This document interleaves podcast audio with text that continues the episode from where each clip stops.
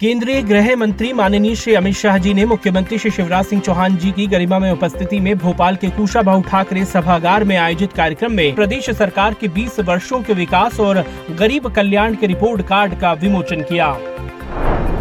कार्यक्रम को संबोधित करते हुए केंद्रीय गृह मंत्री श्री अमित शाह जी ने कहा कि जिस मध्य प्रदेश को कभी बीमारू राज्य कहा जाता था, आज उसे बेमिसाल विकास करने वाला राज्य कहा जाता है। केंद्रीय गृह मंत्री माननीय श्री अमित शाह जी ने कहा कि मध्य प्रदेश में प्रति व्यक्ति आय ग्यारह हज़ार सात सौ रूपए ऐसी बढ़कर एक लाख चालीस हज़ार पहुँच गई है। ये बताता है कि आदरणीय प्रधानमंत्री श्री नरेंद्र मोदी जी और मुख्यमंत्री श्री शिवराज सिंह चौहान जी की जोड़ी ने सारे पैमानों आरोप रिकॉर्ड तोड़ने वाला विकास किया है।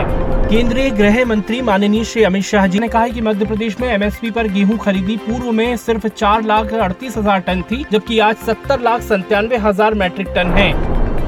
केंद्रीय गृह मंत्री अमित शाह जी ने अपने संबोधन में कहा कि आदरणीय प्रधानमंत्री श्री नरेंद्र मोदी जी की गरीब कल्याण की हर योजना को जिस प्रकार से मुख्यमंत्री श्री शिवराज सिंह चौहान जी ने हर वर्ग तक पहुँचाया है, उस नींव पर आने वाले समय में हम एक बड़ी इमारत खड़ी करने जा रहे हैं।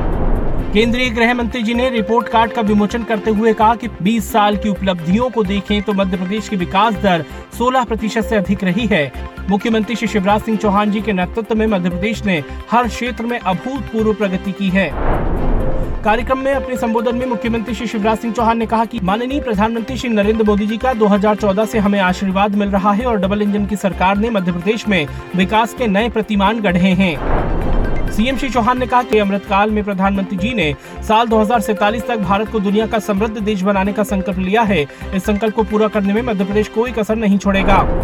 केंद्रीय गृह एवं सहकारिता मंत्री माननीय अमित शाह जी के भोपाल आगमन पर मुख्यमंत्री श्री शिवराज सिंह चौहान ने राजकीय विमानतल पर पुष्पगुच्छ भेंट कर हार्दिक स्वागत व अभिनंदन किया।